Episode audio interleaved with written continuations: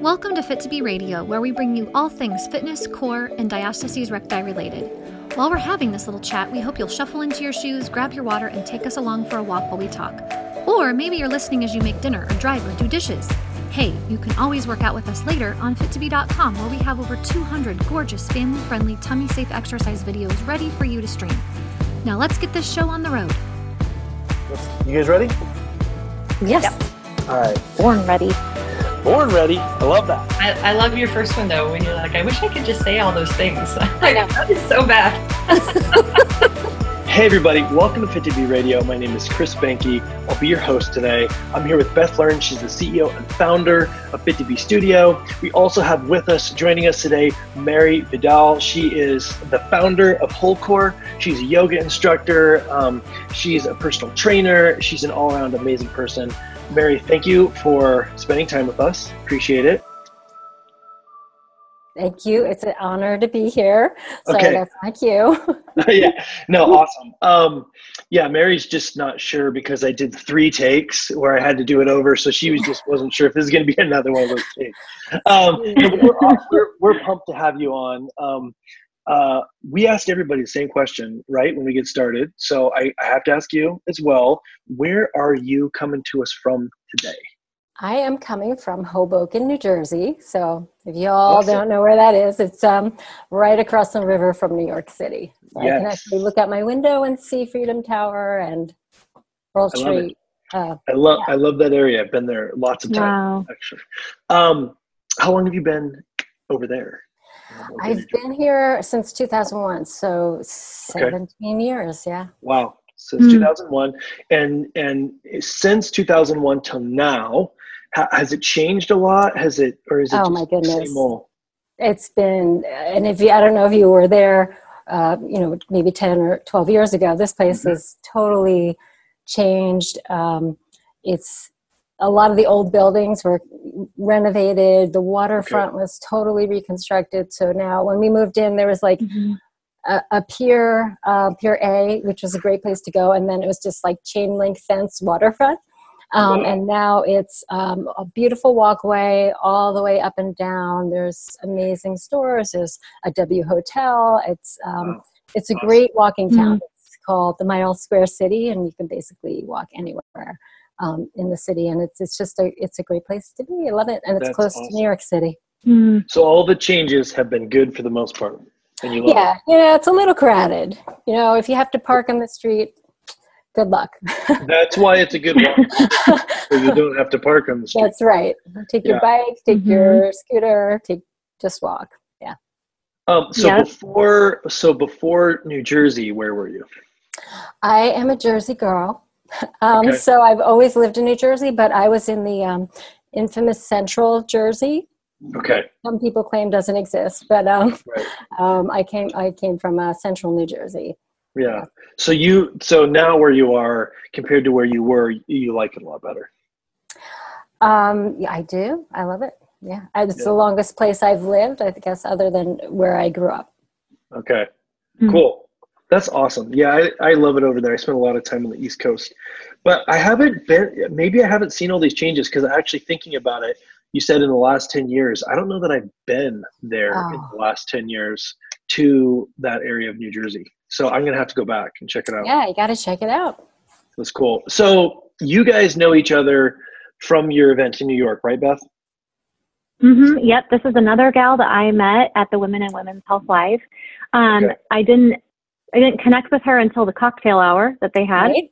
Uh, it was really fun. There was this meet and greet, and they had really yummy, healthy appetizers and these really good mocktails and regular cocktails. And um, and I started talking with Mary, and we just really connected at the level of deep core stuff. Um, I made a lot of connections there with other professionals who do very different things than myself, but Mary does very, very similar work uh, through her business, Whole Core. And but we're going to talk more about like her experience in the past year, which has been Yeah. mind blowing. So, so Mhm. Mary, you've had some some transitions, some changes, some things happen with your health in the last year. do, do you want to get into that? Is that all right? If we talk about that? yeah, absolutely. That's that's why I'm here. Okay. Yep. So, yeah. So um, in February of uh, this year, um, just with a routine mammogram, I was diagnosed with breast cancer, and um, it was a, a big shock to me, not only me but also my whole you know family and, and my friends. Um, because of all people, they look at me and say, "Wow, this person's like healthy and fit and and Mhm. you know, really concerned about health and, wellness. And if it happened to you, you know, what about me?" So it was um, Mhm. it was a big shocker. Yeah, there's there's a there's a myth, and we were talking about this in the pre-show that you know if you do all the right things, that's going to save you. And you know if you eat right and you exercise regularly, you're going to be fine. You just you just put in the the formula, and a a squared plus b squared equals c squared. No cancer, no problems. But I know from experience working with athletes and working with people that are very healthy um, that there are genetic factors, there are um, environmental factors that are rogue, and we can't control those things. And it's really frustrating. Yeah, absolutely. I mean, and that's one of the things I discovered too. I mean, every every case, every person is completely different. I mean, it's such a generic term. I feel like breast cancer, but um, when you get into it, it it's ama- what I found is it was just amazing to find out how different everyone's experience actually was, and, and their diagnosis, and then their treatment as well. Right. Now, So- can can we ask what kind of breast cancer you were diagnosed with?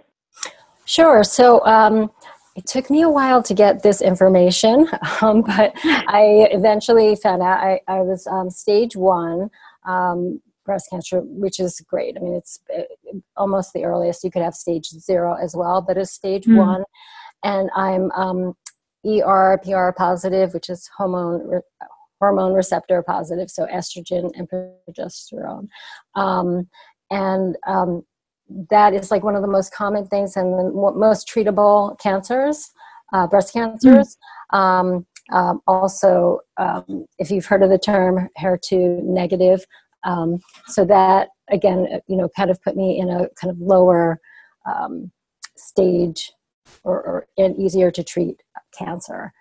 Um, but all Yeah. these things are things that I had to uh, learn about um, all of a sudden. I think that was kind of the biggest shock um, in getting this news is that here you are, you know, not only do you find out like this devastating news, but now all of a sudden you have to figure out like what it is and how you get treated and um, how to tell your family and um, you know all these things that have to happen in pretty short order um, Mm. so it uh, it it's really it's I, I have a greater appreciation I think for what other people have gone through um, just going through it myself it's it's incredible Wow.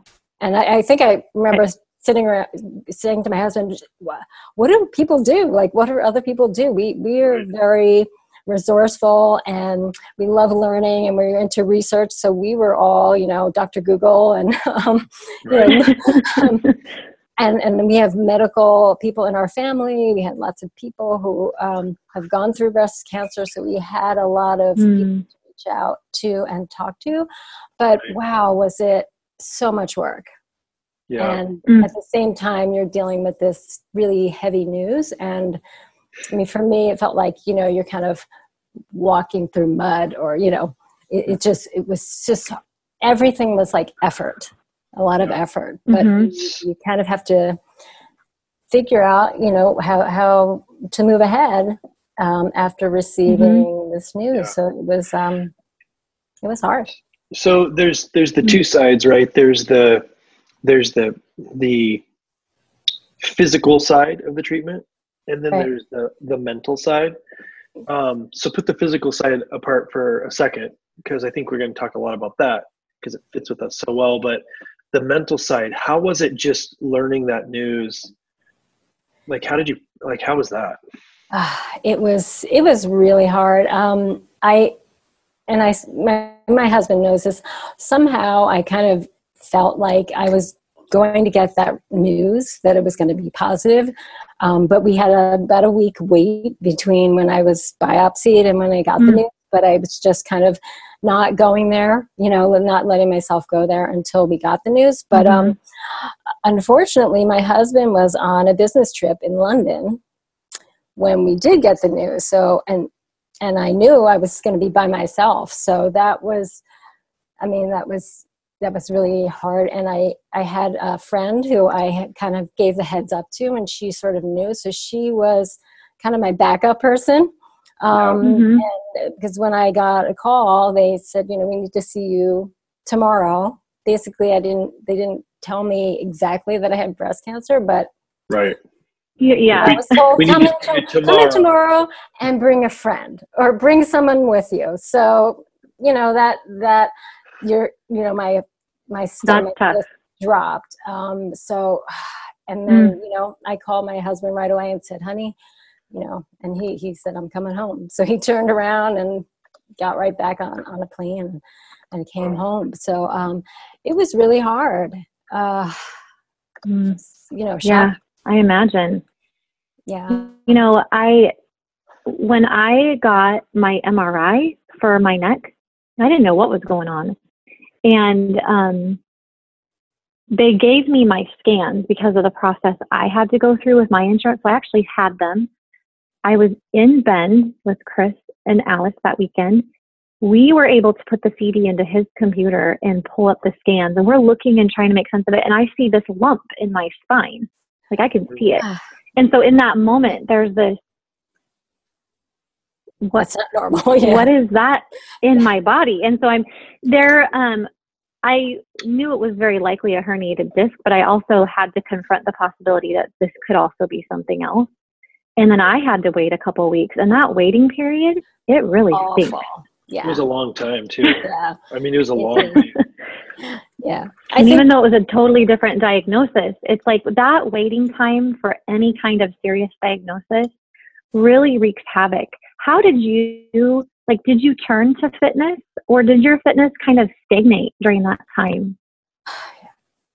You know, I don't even remember. um, really? I don't remember. Um, I don't remember what I did. Honestly, I, I let me think about this. So it was in the middle of winter. This was a, another complication to the whole scenario. Was let's see, it was um, a Tuesday when I saw my doctor and got the news, and the very next day, or I guess that night, was the, the major snowstorm that we had, and oh. so we had. Um, the doctor's office is closed, you know. Hello. And uh, harder than that was that both my kids were home from school for two days mm. right after we found out.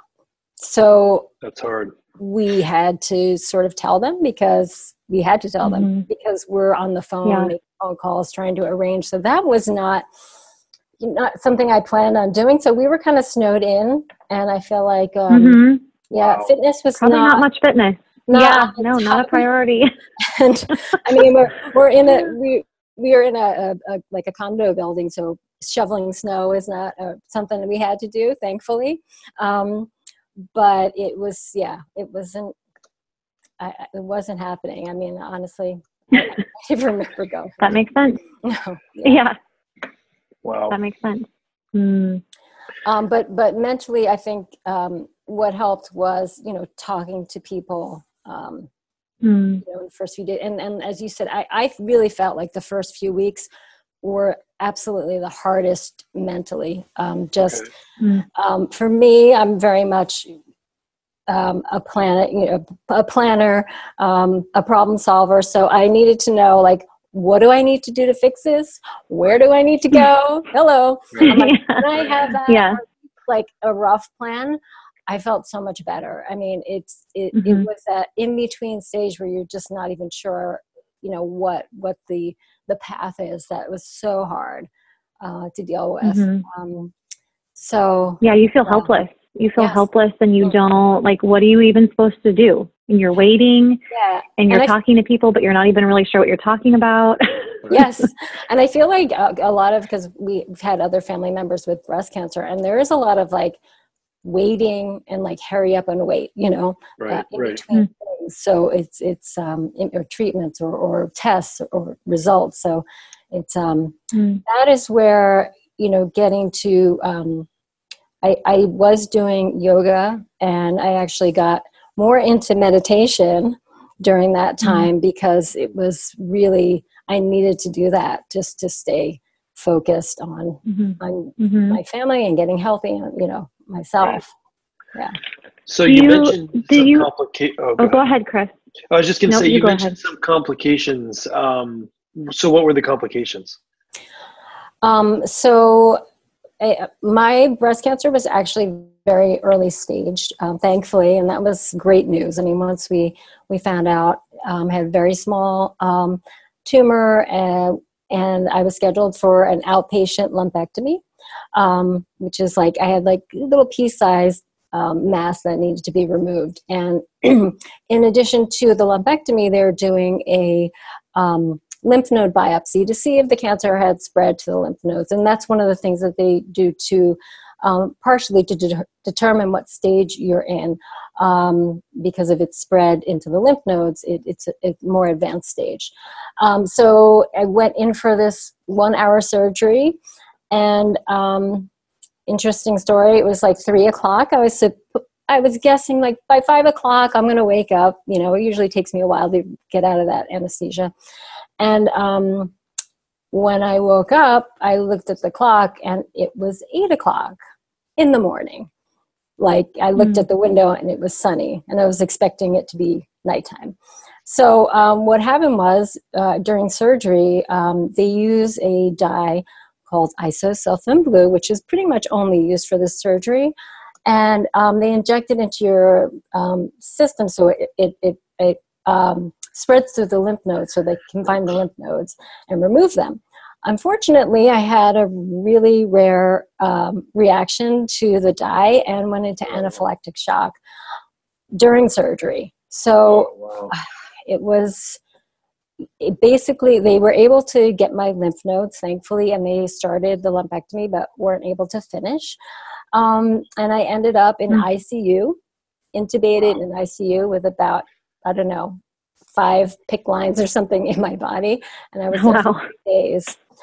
Um, and i have to say that's when i really appreciated the level of fitness um, my level of fitness because Right. going through that sort of recovery from um, anaphylactic shock is it's It takes it out of you. it's amazing uh, like af- aside from the fact that i'm sure they moved me multiple times like i felt like i had been handled you know um, because i was just sore everywhere but you know Mhm. when you're in bed for two days and not really able to move it is incredible how quickly the body starts to go it really is amazing Oh yeah. and um, yeah, so um, and even they have those little boot compression boots and things on you to help your circulation. But um, I found that like I I couldn't feel my feet when I was putting them on the floor. You know, after two days of being in, in bed.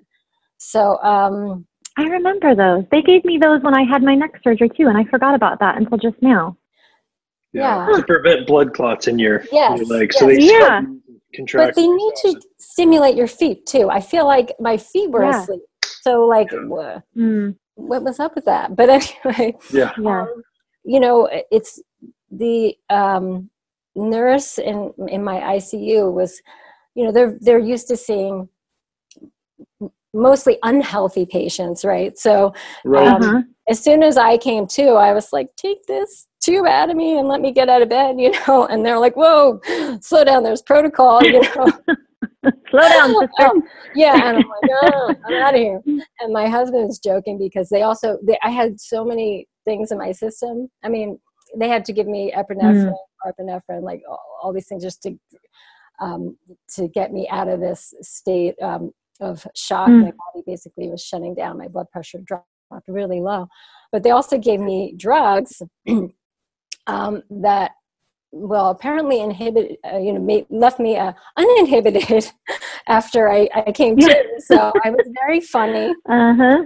and just whatever i thought came out of my mouth when Mhm. i first woke up they were happy to just see me uh, you know talking but i was Yeah, like right. okay let- let's I'm like all right let's get me out of here you know Yeah. so Wow. um but I got I got a lot of comments too.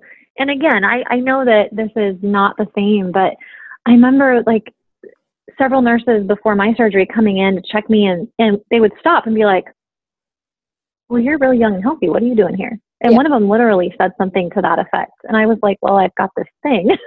Because we're not we're not immune. Just because we are active and healthy, it doesn't I mean this this injury I had was from when I was a kid that just Yeah. suddenly reared its ugly head and got Right. bad enough to really take me out. And I know what you're talking about when you say, you know, spending a few days in bed because I spent a lot of time in bed when processing and healing from my my neck and it your muscles atrophy really quick yeah and it takes so people don't realize that like you spend some time in a hospital bed for a few days it, it does a number on your body hmm So, so thinking about that, so you go through that process and you want to recover and you want to recover safely.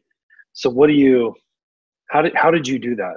But I mean, it's a question for both you guys. When you both had surgeries, you went through. How do you how do you do that? mm.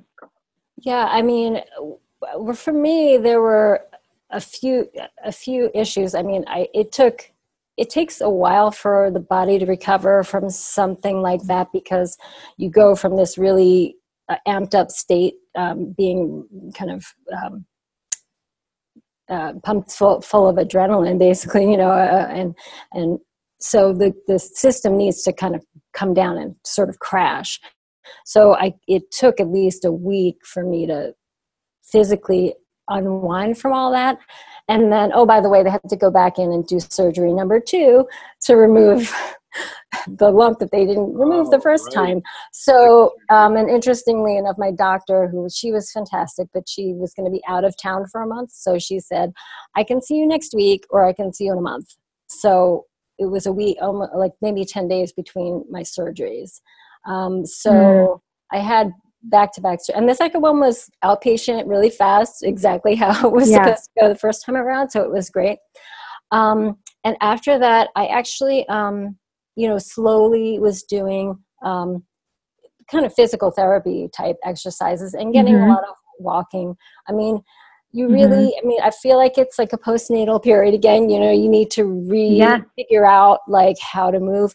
And oh, speaking of core, like I have a greater appreciation for how much your armpit is connected to your core because it's not not the breast Yeah. surgery that was like that was nothing. I feel like it was can because it's like fatty tissue really. Um, but the Right. armpit, oh my goodness, it is so connected there's a lot of muscle there and yeah. and nerves and your your lymphatic system. Yeah. But you move your arm and it pulls right everywhere. everything yeah. So um, hmm that that took some time to um, just rehabilitate that. And then um, for me i also had Yeah. radiation therapy. Um, i didn't need chemotherapy but i know beth has studied the third age um, um, uh, training with Jenny Burrell, which is something I did section on breast cancer. Can you hear me? Yeah, you kind of slowed down for a little bit. So yeah Hello. maybe you could. Uh, can you hear us? Yeah, I can hear you now. So where did where did I cut out? Um, we were just you- talking about jenny burrell and her third age women Uh, Yeah. yeah. So, um, s- so I also did the third age training with Jenny Burrell and was really grateful for. There's a whole module Mhm. on breast cancer, um, and uh, understanding it from like a movement professional standpoint because um, radiation therapy really does affect the whole um, area and not just during radiation but after the fact so basically Mhm. everything just wants to tighten up and constrict all the time um, so that is something that i you know i'm still dealing with um, Mhm. and so you just um, you know you really have to listen to your body on a daily basis and take a big step back um, and be okay with Mhm. that and and at this stage in the game i'm i'm fine you know i think if it were 10 years ago i would have been like oh forget it i'm, I'm going back and doing whatever you know i want to do but you know i, I think i've learned a lot through uh, my pregnancies and through working with a lot of postnatal women that you really need to honor your body where it is, Mhm. you know, at, at Mhm. any given moment. And I'm sure Beth, you had the same experience or similar. yeah. Yeah, I was just talking about this on um, a live chat in our focus group that we have for race walking, and how baby steps become crucial whenever you're resuming something, whenever you're coming back from something. I was talking about how before race walking season, I'd been weightlifting a lot, and so you know I was up to a certain amount of weight, and then I did race walking, and I worked myself up to a certain speed, and now I'm going back to weightlifting for these colder months, and I'm backed up to about half the weight I was at, and I'm adding little two and a half pound plates, you know, like every other training session, just kind of working my way back up. And it's the same thing with everything. And, and we cannot say, oh, I was here five months ago. I'm going to start right back at that spot. That's dumb. That will hurt you. We, we can't, we can't, especially if you've experienced a trauma of any sort, Right. a trial of any sort since the last time you did whatever the thing was that you're wanting to return to. It's just not feasible or sustainable or smart to try to pick up where you left off in those cases. And And, when we know that, we can be proactive. Well, and a lot of times um, we're our own worst enemies with that, even because we've done it in the past. We, you know, we took time off when we were younger, and then we got right back into it, and it was easier. Yeah. And so we think we can do that again, or we feel like, yeah, you know, it's only two weeks, but like you said, you're, you know, you're in the ICU for Mhm. two to three days, and that made a huge difference. Like, I Yeah. think being gentle with recovery is is pretty much always overlooked by most professionals, which is pretty sad. Right. Not Yeah. all, but but that's what you see is get back into it, you know, and it's you know it's it's can be Mhm. really damaging. Yeah. And one of the things that really helped me is um, I ended up working with a physical therapist who's, excuse me, who specialized in breast cancer um, physical therapy, but Oh, she was also great. a yoga therapist. And um, Mhm. she really was um, encouraging me to, to listen because I was, you know, testing out my body a little bit. And Mhm. she's like, mm, you know, maybe you shouldn't be doing, maybe you should be, shouldn't be doing that um, Mhm. rock climbing. Um, well, I had started. Uh, my my son does rock climbing, and we were rock climbing together up until you know I, I had my uh, my diagnosis, and of course I stopped all that. But um, it was so tempting to go back, um, and Because you want to. Because you really want and it's so you know it, one of the things is especially like with breast cancer i feel like you you just want to do something that's normal you know back you know back Yeah. to your routine.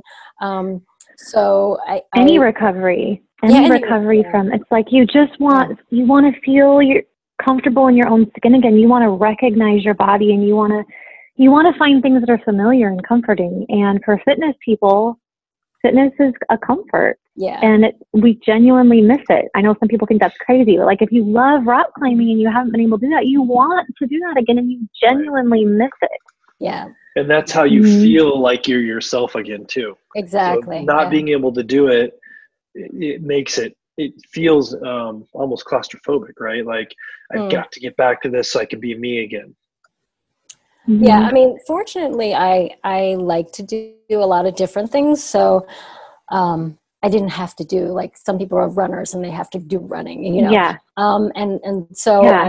i i did i did t- dabble a little bit of like uh, one armed rock climbing i mean or half half an arm rock climbing nothing extreme uh, but just enough to get you know get in there and do something. But um, Yeah. I actually back Yeah. off on that a lot because I do, I do, um, I do realize like it's not really where I, I need to be right now.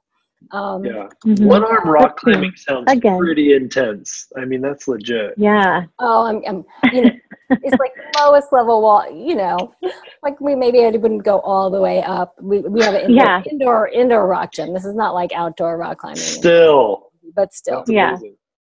yeah. I have a question. Um, did you notice people getting uncomfortable when you told them your diagnosis about breast cancer? I mean, did you feel like there was stigma around that? Because it can, it is perceived as a very intimate place. Um, and there's a lot of conversations around you know, breastfeeding and the breast. And, and in America, we've really over sexualized the breast in a lot of ways. Um, or did you find that people, it kind of changed the conversation when it was about cancer? What, what did you notice? Um, so again, I, I kind of had an interesting experience. I feel like because of just the way things unfolded for me. Um, The Mhm. day I was supposed, the day I saw the doctor, or the morning that I saw the doctor, I was supposed to see a whole group of friends for coffee, and so I basically told one of them right away. I'm like, "This is what's going on." So they all knew.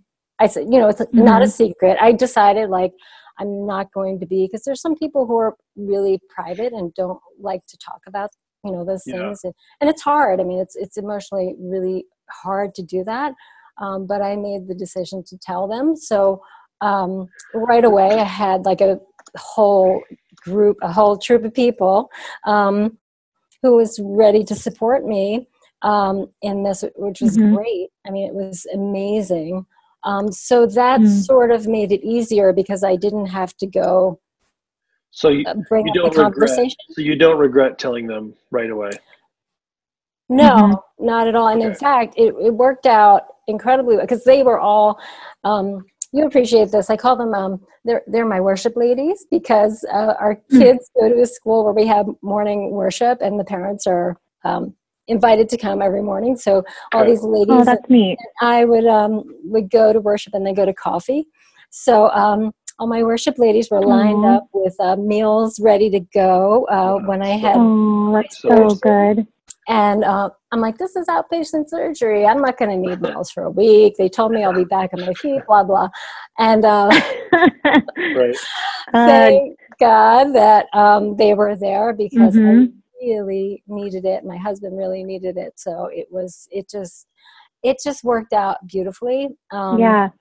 and then i mean and then there were like a you know a, a, a wider set of people who didn't really know but I, I i said to someone i feel like i need a button that says like ask me about breast cancer because you get into these Yeah. conversations and people are like well i i, I don't want to like bring it up or should i bring it up and i'm like i'm Right. Yeah. i'm happy to talk about it and i know you know Yeah. i wasn't always you know some days were harder than others to talk about it and and i think that was you know it's the same thing as fitness you kind of have to listen to what's going on in your in your body at Right. any given Mhm. time and um, there were some days i was just it was too exhausting to talk to people Mm. and i didn't return yeah. I didn't, didn't want to see anybody, you know. So um, it it. Um, but when I was out and talking to people, I'm I'm happy to discuss it, and and I feel like it really helped a lot of people um, just become more aware. Um, and I mean, my my whole group of friends was like, okay, I'm going tomorrow to get my mammogram, you know. um, Yeah. because Yeah. a lot of them, you know, have not been um, consistent about doing that. So um, I think it's been good, and and I'm not a big, huge social media person uh, normally, but I actually decided to to put this out on social media, and Mhm. I had my 30th um, high school reunion over the summer, and so many people came up to me and were like, "I'm so." Hello. I'm so happy that you shared. Um. Sunshine. it's very sunny. I know. It's like, woo!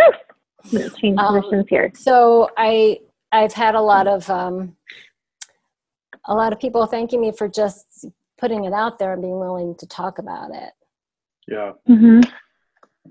Do you feel What like age? um, Oh, do you feel like um, I mean, I think you kind of answered this, but I just want to make sure. Do you feel like your advice to friends of other people that have a friend going through this that they should just be open and talk about it? Um, or should they wait for the person that's actually going through the cancer treatments and whatnot? Should they wait for them? Hmm. What's your advice? So that's a good question. I think it's a tough question. I think it probably depends on the individual, but Right. you know, before I went through this, I always I was you know on the opposite side because I I've had family members and friends of, who have gone through this, and it's kind of like, should I say something? Like it's it's this this whole awkward dance, and I feel like now I would be more likely to say, you know, do you want? Would you like to talk about it? Um, and just put it out Mm, there okay. you know it's you know ask them you know, if if they don't want to it's fine but um i feel like at least opening the door and giving people an opportunity to talk if they want to and and if they don't you know let them hmm keep it to themselves Yeah. Yeah. i feel I like think a lot of times the conversation isn't started because it's just awkward Right. It's Yeah. awkward And it doesn't have to be. they don't Yeah. want to they don't want to say something that's going to you know make someone emotional yeah you know so then they just don't Yeah. what other advice would you give to the friends around someone going through this as someone that's gone through it you had friends around you it sound like you had a pretty good support network but what's your advice to them because i think there's a lot of people out Mm. there that know someone that's in the middle of something like this and they just aren't really sure like what they they should do Um, you know, I, I think offering help, but not expecting that help to be accepted necessarily because I've had so many offers. And for instance, I had uh, probably at least six people say they would take my kids for two weeks. Um, and I was like, no, I like my kids. I want. I want yeah. them to be around. Like it feels good to have them here. Um, so, but I really appreciated that the offer was there. If I, in fact, did need it, I mean, maybe something Right. would have come up that I actually did need it. So, um, I feel like offering up what you think you can do to support that person, and then just being aware that you know you may not hear you may not hear back from them.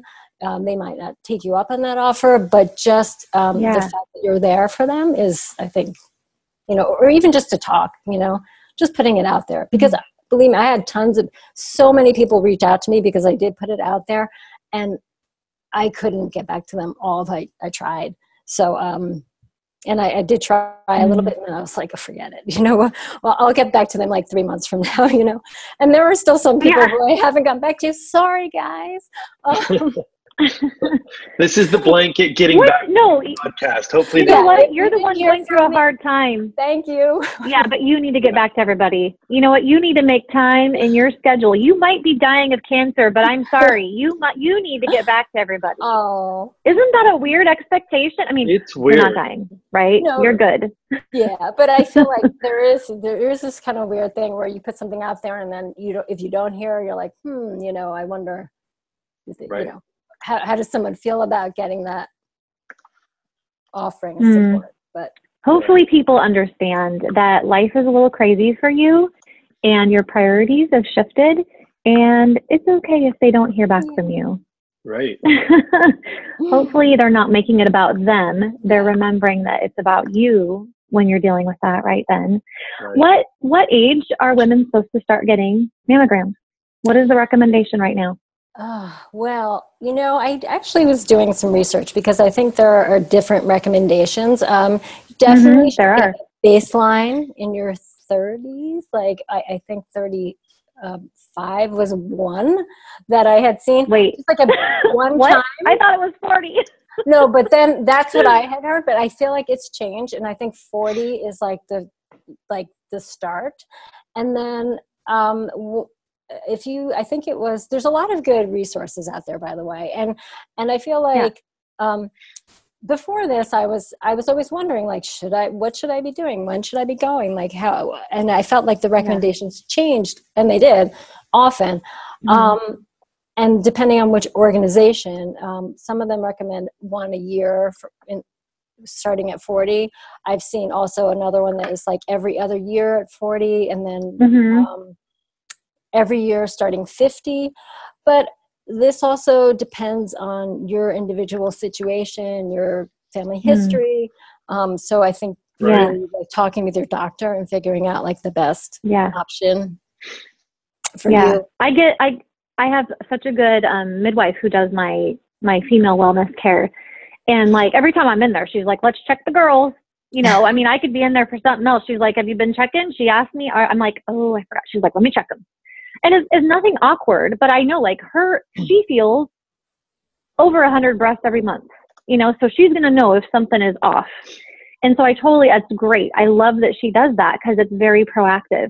And she's always told me 40. She's like, oh, wait till you're 40 and then get one uh, every other year. Do you have a fam- family history? No family yeah. history. Yeah. You're healthy. You're probably, you know, every other year you're probably gonna be fine. let's let's do that when you're 40. So like I'm 39. I'll be 40 in uh five months. So I'm it's on my radar. But I, oh. you know, check the girls every every month or so, and uh, you know, you're showering. Why not? And I just did a funny little video um, you know, October is Breast Cancer Awareness Month, so this is great timing because that's I when know. we're doing it. Um, yes, and I went into my daughter's room, and she's 13, and I, I put this on Instagram, and I was like, "Hey, October is Breast Cancer Awareness Month. You need to need to check your breasts for lumps." And she was so funny. She all pulls open her shirt front and looks down. And she's like, "Nope." I was like, um, "That's not how you do it." but it, it was funny because we got a lot of responses to that. People thought it was really cute and hilarious. You know, even that I would talk to my 13 year old and put that out there and do this really candid video because there can be stigma, especially when talking to our younger girls, and there shouldn't be. I mean, people used to think that ankles were super sexy and you should keep those covered up. And not that I'm advocating to just put these out there, but they are a body part that needs addressing and help and care and we're supposed to be tracking them. And I, I find that the best way to do that as a health professional and as a mom is just to take it head on. Hey, this is this. You should do this. Yeah, this is how you do it. Great. Good for you. That's great. I mean, mm-hmm. I feel like um, maybe, you know, your daughter's generation is different in that I feel like as we were growing up, breast cancer um, 20, 25 oh, years yeah. ago totally different thing because mm-hmm. it wasn't differentiated. The treatment wasn't mm-hmm. out there. Um, so I think it carries the stigma from, you know, 20 years ago a little bit, um, where, you know, it, it was a, a, much more serious illness for a lot of people. And now it's just so treatable uh, for, for mm-hmm. many, many people um, that I yeah, which is exciting. Yeah, it's great. I mean, what's it's it's amazing because it's like one of the most researched cancers out there. Um, there are so many new findings. Even when I was doing like my research, um, one of the websites I was looking at said if you were diagnosed in 2018 you will be using you know whatever so it, some certain tests but i couldn't believe how current um, and how mm. um, often uh, the, the recommendation recommendations change or the treatments change because mm-hmm. there's just so much being done to look at um, right you know, different types of breast cancer and treatment did did you have a moment where you were pondering the notion of losing a breast to this i mean when you first found out what went through your head um, in regards to a mastectomy not really. Um, it was pretty much um, recommended like right away that because I have such a small um, mass, most mm-hmm. most surgeons will do breast conservation surgery. I mean, especially at this size. Um, even there are people with like bigger masses who haven't had a mastectomy because, um, and what I've uh, you know was been told is that the outcomes or the, the risk of recurrence, the difference between mastectomy and lumpectomy is just a very small percentage in my case, or and in certain cases, mm-hmm. so that it wasn't really. We talked about it when I when I talked to my mm-hmm. surgeon, but um, it wasn't an option. I feel like there was a period of time when people were just saying, "I have breast cancer, take it off." You know, I, I don't. Mm-hmm. I want to remove the whole breast, and there's some people who still choose to do that, and um, I didn't feel the need to do that. Um, mm-hmm. And it, it's just such a different surgery. It's huge. That's a, just a huge surgery. Um, to have a mastectomy, recovery is so much different than Mhm. a mastectomy. So, um, but it did require that I did do radiation therapy afterwards Mhm. because there's Yeah. breast tissue where there could be cancer still growing. hmm Yeah. So no, I, I didn't Well, really I- go that. Okay. I, I, because I know, I mean, that's like the first thing that I still think about. Like, if I get this, oh my gosh, I'm going to lose a breast. But that's not the case anymore. They don't just go in and hack it off. there are much more conservative treatments, just like there is with pelvic organ prolapse and women who need a hysterectomy. Um, Things are changing. We live in a really great time of history where these innovative treatments are available, and it's so awesome that we can ha- we have early detection and we have um, non-invasive or less invasive methods for fighting this stuff. And it's just I'm so glad you're here. I'm so glad that you found it and that you're with us to talk about it. And I know that this podcast is going to give a lot of women some good information and some good hope if they've if they've experienced it themselves or if they think there's a possibility they may experience it. Um, there's some there's some good stuff in this in this episode. I'm really glad you could be with us for it. Oh, I'm so happy to be Mhm. here and happy to talk with you about Yeah. share Yeah. my story. Mhm. Now we always finish with one question. Chris is going to ask you. Just have to do it. Um, what is your favorite exercise right now? well, After all this, everything you've been through, what's working what, for you? Rock climbing. Um, um, oh, Yeah, rock climbing. well, I mean, this time of year, and I like to do a lot of different things, but this time of year, I have to say hiking because Okay. Hmm. it's the fall. I'm going hiking on Thursday. I'm very excited. Um, but Oh. I just love being out in nature, um, and and being physical in nature is just the best. So Yeah, um, that's my that's awesome. current favorite for the season. But I have to say too, I've been into walking. Thank you, Beth. Um, race walking. I can't do your, good. but wow, it is, it is an workout um, because I've also hmm um, uh, struggled with like minor prolapse, so running is not like a good for me, and Yeah. I.